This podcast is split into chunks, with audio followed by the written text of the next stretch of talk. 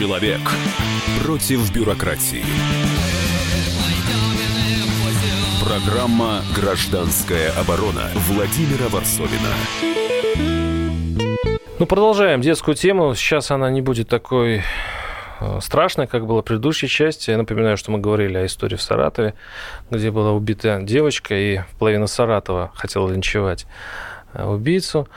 Но вот для нас, для родителей, часто и школа превращается в такое вот страшное место. Потому что вот я ребенок то есть я, у меня дети, у меня двое, ребят, двое детей, девочки ходят в старшие классы, там 10 в 11 и э, приходят и рассказывают мне такие вещи, что мне хочется просто вызвать полицию и, и Следственный комитет и так далее.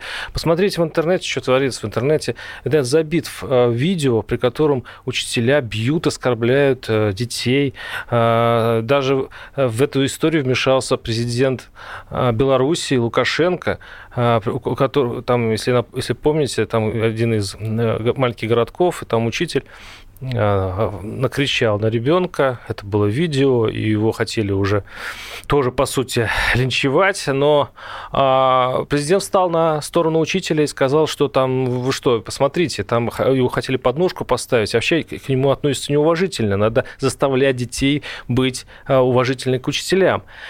Давайте поговорим вот об этой э, средней линии, где все-таки правда в, в том, что учителя позволяют слишком много в отношении наших детей или наши дети слишком много э, дерзят и обижают учителей. У нас в студии Вадим Уранов, учитель физики школы номер 17 на Гинске.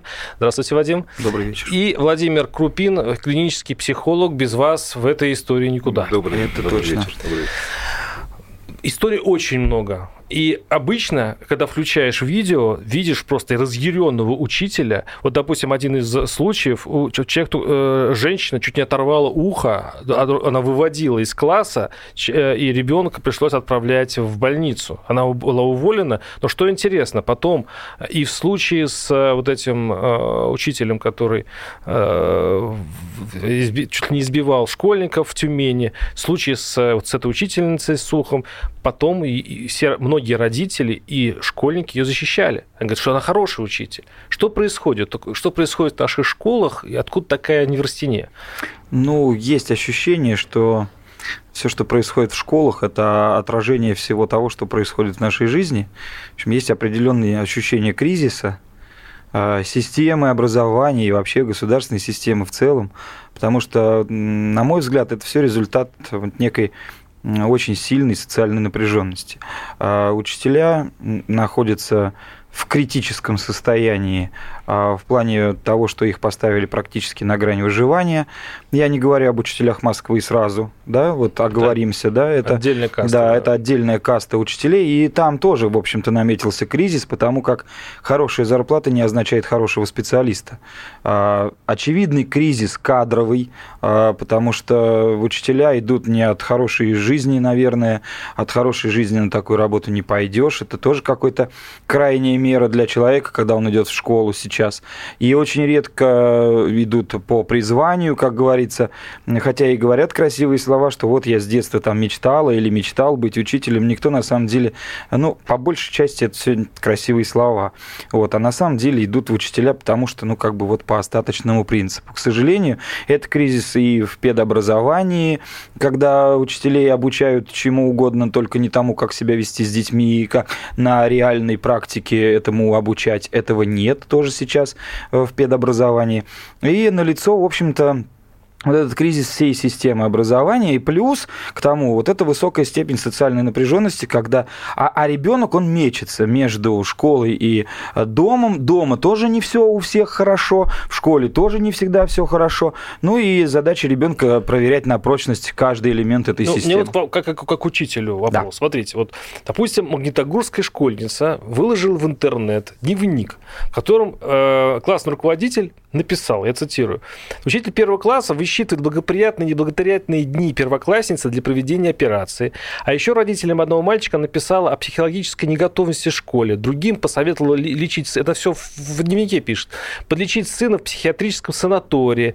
А, то есть она, она а, вмешивается ну, в такие дела да, и да, говорит, да, это что ваш, ваш ребенок больной психически. Это свидетельствует допустим. о некомпетентном специалисте, это свидетельствует о том, что это учитель случайный, он в школе не должен находиться, но это свидетельствует и о том, что другого на его место просто не нашлось. Потому вот эта дочь, вот эта жалобщица ушла из этой школы, потому что, э, в общем-то, директор школы сказал, что все нормально, она имеет право, тем более, что дневник не является сейчас а, да, строгой отчетностью, да. да, это с электронный дневник для этого есть, а это такие вот общение так, такое с, вольное, с, общение, вольное с родителями. Да. И в это вольное общение с родителями, вот у меня, допустим, в, в школе одного из моих детей, там, там просто странная история. То есть, если, если юбка не того цвета, если, допустим, да. волосы не того цвета, то происходит просто избиение психологическое. Ну, на самом деле, правда так. так. Но это, я говорю, что это свидетельствует о том, что нам просто не из кого выбирать. У нас не приходят в школы специалисты в таком количестве, чтобы мы могли определять, да, чтобы директор школы мог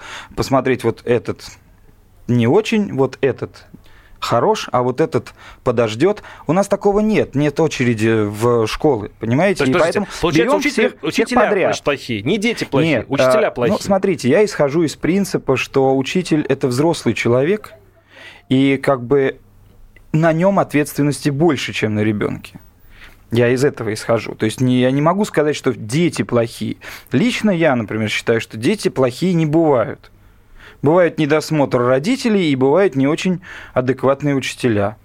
А дети, они получаются такими, они продукт вот этого всего.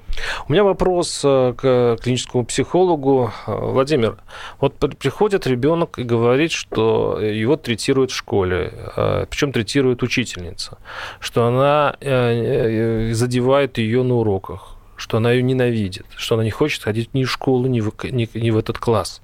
Что делать родителю? Первый вопрос. Верить ли то, что это происходит само по себе? И второй раз. И второй вопрос. Каким образом убедиться в том, что происходит, и какие потом делать из этого выводы? Ну, смотрите, а, вот во-первых, уже очень хорошо, что ребенок приходит к своему родителю с такой темой, которая его очень сильно тревожит. Потому что мы часто можем а, видеть, когда у ребенка действительно в школе есть некоторые проблемы, а он молчит, но он боится да. об этом рассказать своим родителям, да, потому что, например, знают, что родители в конфликтной ситуации всегда встанут на сторону противоположную ребенку, да, и не поддержат его. А, то есть они могут учителя э, поддержать. Да, да. да. И э, то, что ребенок с родителями делится этой информацией, это уже говорит о том, что в семье не все так в целом плохо, да, что ребенок может хотя бы родителям об этом рассказать. А, совершенно верно вы сказали, что действительно дети часто преувеличивают, и там надо делить порой все на 10, на 10 да, или там да, на 2, да, да. но все-таки в последнее время с развитием интернета мы стали очень часто видеть ролики, где действительно в школе происходят очень разные события. Вот э, трудно сказать, а действительно ли их стало больше, или просто мы стали больше это видеть и обращать на это наше внимание, да, ведь, возможно... Я так... подозреваю, что так было всегда. Да, да, и вот совершенно я хочу согласиться с Вадимом по поводу того, что э, редко мы можем встретить ситуацию, когда учитель по призванию пошел работать в школу. Час. Что мне делать? Вот что мне делать? Вот родителю. А что делать ученику? Она, она, э, есть какая-то не, ну, не срослось у них с учителем. Мне говорить ребенку, давай дотерпим до ЕГЭ, сдадим, я тоже терпел от учителей в советское время, все, как всегда так было. Или переводить в другую школу, находить своего учителя, э, помещать ребенка в более э, комфортную э, ситуацию. Ну вот вы знаете, конечно, здесь это очень индивидуально всегда надо рассматривать. Каждый случай очень индивидуально. Да, то есть да? общего такого рецепта дать невозможно. А, на мой взгляд, конечно, а, лучше попытаться объяснить ребенку, что эту ситуацию как-то надо преодолеть. Потому что в конце концов, я думаю, что когда ваши дочери подрастут, им встретится немало неадекватных людей, и, может быть, даже у них Совершенно на работе верно. будут такие люди, и им надо как-то будет с ними находить или общий язык, или как, хотя бы не замечать. Во-первых, я им сразу говорил, что э, не торопитесь делать выводы, возможно, что у этого учителя там вчера что-то случилось, накануне там произошла какая-то ситуация дома, например, и у нее в итоге там нервный срыв, предположим. Во-вторых, говорю, учитесь такие вещи тоже, ну, каким-то образом пропускать. Ну, потому что, еще раз говорю, да, люди разные, и люди встретятся по жизни очень разные. То есть надо детям грамотно объяснять в этом э, случае. Вот это первый шаг. Если это уже не помогает, ну тогда, да, действительно, наверное, стоит сменить учебное заведение. Но от добра добра не ищут. Сейчас очень мало таких учебных заведений, где все в адеквате. Ну, знание умножает скорбь. Я сейчас усложню задачу. Бывает, бывает еще и так что вот я как учитель, я учительствовал в сельской школе два года, а, я понимаю одну историю. Э, сначала ты наводишь в классе дисциплину, после этого ты можешь только что-то преподавать. В бушующем классе, где Нет, все шумят, конечно. это бессмысленно. А теперь обычная история. Есть два-три персонажа в классе, с очень неуравновешенным поведением, с которым 50% всех усилий учителя – это справиться с ними, а о процессе учебном обычно э, это речь не идет. И именно с этими ребятами возникают вот эти конфликты, которые потом записываются на видео да. и позорят учителей. То есть э, учитель, как дрессировщик в клетке, пытается усмирить льва, а потом приходят прокуроры и прочие э, контролирующие органы и тебя увольняют с волчьим билетом. Совершенно Я верно. сейчас правильно описываю ситуацию? Ну, примерно да, примерно так, но в этом случае, опять же, у меня тоже такие ребята есть, естественно, это в любом классе такие есть возмутители спокойствия. А, задача учителя, еще раз повторяю, он на то и учитель. Его задача с этими людьми каким-то образом также найти общий язык. И договориться с ними можно. Слышу голос Макаренко. Уходим на небольшой перерыв, скоро вернемся. Программа «Гражданская оборона» Владимира Варсовина. Зуб даем. Всем, всем, всем. Только в октябре. Установка коронки всего за 11 500 рублей. Можно в рассрочку. Гарантия до 15 лет. Изготовление за 3 дня. Подробности по телефону 132 30 90. Код 495. На связи круглосуточно. Звоните 132 30 90. Код 495. 132 30 90. Красивая улыбка бесценна. Имеются противопоказания. Необходимо проконсультироваться со специалистами по применению услуги. Срок действия акции с 1 по 31 октября 2019 года. Человек против бюрократии. Программа «Гражданская оборона» Владимира Варсовина. Продолжаем нашу педагогическую поэму. Напоминаю, что у нас в студии Э, Владимир Муранов, учитель физики школы номер 17 на Гинске, и Владимир Крупин, клинический психолог, тема к тому располагает. Э, я, мы уже обсудили в прошлой части э, монстров учителей, которые не выдерживают профессионально, выгорают и понимаю, что э, так как они не сидят, а их не сажают в тюрьму, их просто увольняют. Это такая, такое профессиональное наказание за человека, который изменил профессию. Я это понимаю как педагог. Но есть еще одна деталь. Вот еще, еще одна история из Таганрога. Воспитатель из Таганрога с 30-летним, заметьте, стажем. Очень признанный э, педагог, э, очень опытный, хороший, Алла Э, Илпашева его фамилия, ее выгнали за то, то есть в каких условиях работают учителя сейчас, что на занятии объяснила детям фразу из сказки «Конек-горбунок». Одна из девочек спросила, а что значит выражение «сажать на кол»? Таким наказанием, как помним, царь грозил Иванушке, если тот не поймает ему жар птицу. Угу. В ответ педагог рассказал малышам честно. Она сказала, что ну, очень сажают на, на кол, что кол проходит через тело, и таким образом наступает смерть. Ну, в общем, родители возмутились. А, вроде бы у одного ребенка после этого рассказа несколько, несколько значит, ночей не спала, у нее был нервный срыв у ребенка. Угу. Вот, подали во все инстанции, и учителя не только сняли с работы, но и э, Следственный комитет и прочие начали проверку, в общем-то, и так далее. Вот. Вот можете себе представить, что когда-нибудь в советское время или когда-то учителя находились вот под таким прицелом. Ну да, вот это, э, это доказательство того, о чем я говорил в самом начале, кризис системы, то есть а, недоверие. Может, она не права, кстати? А, не, ну, если по-честному, вот по, так, по, психолог, наверное, лучше скажет, права она или нет, но, на мой взгляд, там же речь идет о дошкольниках. Да. Да. А, а дошкольникам надо читать сказки как сказки, не надо физиологических подробностей, это на не, мой ну там взгляд. просто он сказал, что да, ну спросили, надо было ответить. Ну, была такая... нака- Я бы выкрутился из этого, это была такая казнь, когда было очень больно реально, и человеку становилось очень плохо, и он в итоге мог умереть. Мягче можно было это рассказать, конечно, потому что дети еще маленькие, они не понимают. Опять же, подбор материала. Ну, ты видишь, что здесь есть подводные камни, да? Ну, как бы ты же профессионал, тебе 30-летний стаж, ты можешь подобрать другой материал, другую сказку или другой фрагмент, в конце концов. Я, насколько знаю, не регламентировано в- у нас э, сказки, которые допустимы там, читать детям, какие недопустимы читать детям. И совершенно нормально, что у ребенка, который слышит какую-то новую сказку, возникает какой-то вопрос. Мне вот как психологу кажется, что предугадать все вопросы, которые могут задать дети Не, при невозможно. прочтении русских сказок, невозможно, да. А, И эта история вообще, ну, вот, о которой вы рассказали, она вот диковато так в целом звучит, потому что, ну, это обычная сказка, мы все на них выросли, да, и, ну, это что-то сродни, наверное, как, ну, погоди, да, запретили из-за курения, из-за пропаганды, да, В той же сказке, по-моему, бросают в кипящий котел Да, да. одного из персонажей. Вроде бы нет вопросов, да?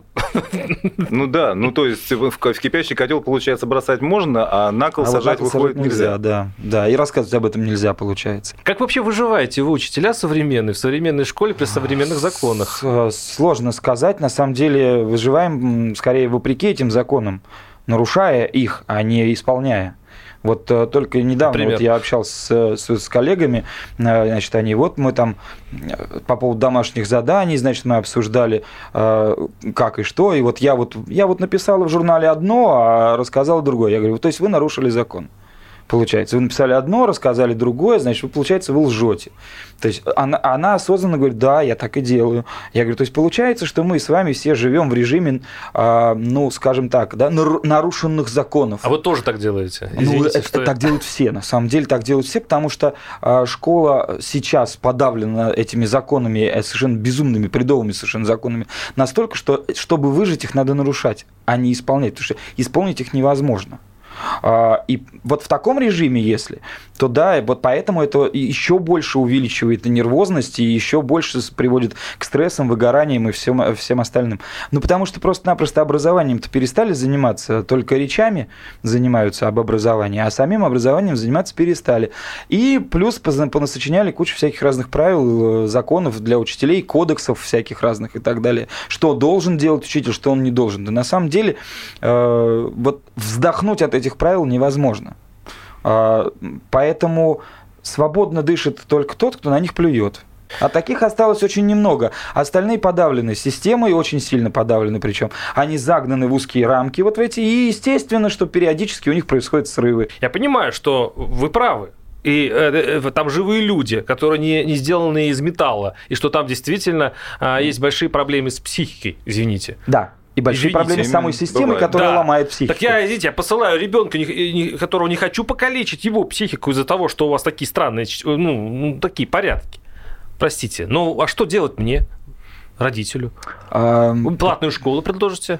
Ведь в платной школе вы тоже не избавлены от того, Не что вы факт, не столкнетесь с подобными историями. Они могут быть и в платной школе, и не в платной. И очень много зависит от личности. Ведь если э, учитель не просто учитель, а еще и педагог, если у него есть вот эта педагогическая жилка, вот это чутье, то он как раз вот этих самых ребят, вот, которые являются зачинщиками, да, которые, как известно, в любой группе существуют, мгм. он их энергию как раз умеет перенаправить в нужное русло. Да, и э, ну, для этого нужно быть определенного склада человека. Вы опять про хорошего педагога говорите. Ну, про- именно да, про педагога, а не про про хорошего учителя. педагога. Да. Ну, вот, ну, а где его найти, простите? Ну а в случае, если педагог нехороший, все-таки, мне кажется, очень важно поддерживать своего ребенка поддерживать и становиться на его сторону, даже если мы чувствуем, что где-то и ребенок наш не прав, где-то, если он и перегибает, как-то протянуть ему руку и сказать, ну давай подумаем, как в этой тяжелой ситуации ну, вместе нам с тобой Стоит быть. ли родителям обращаться в правоохранительные органы или в контролирующие органы? И в Однозначно не И в стоит. каких случаях?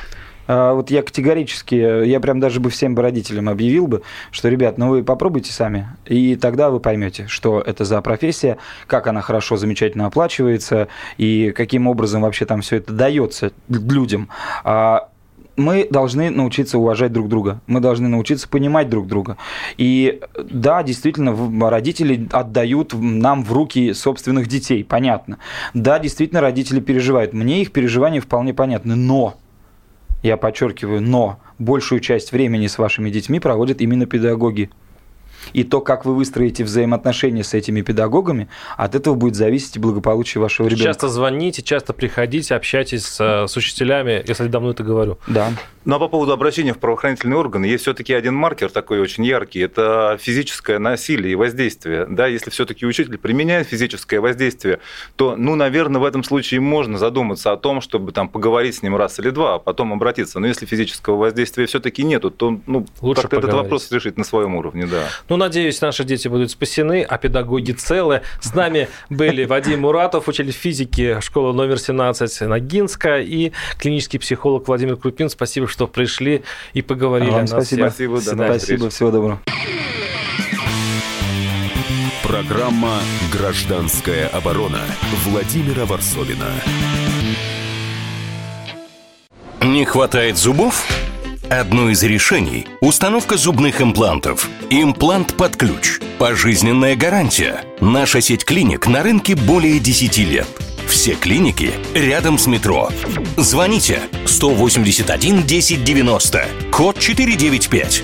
181 1090. 181 1090. Имеются противопоказания, необходимо проконсультироваться со специалистами.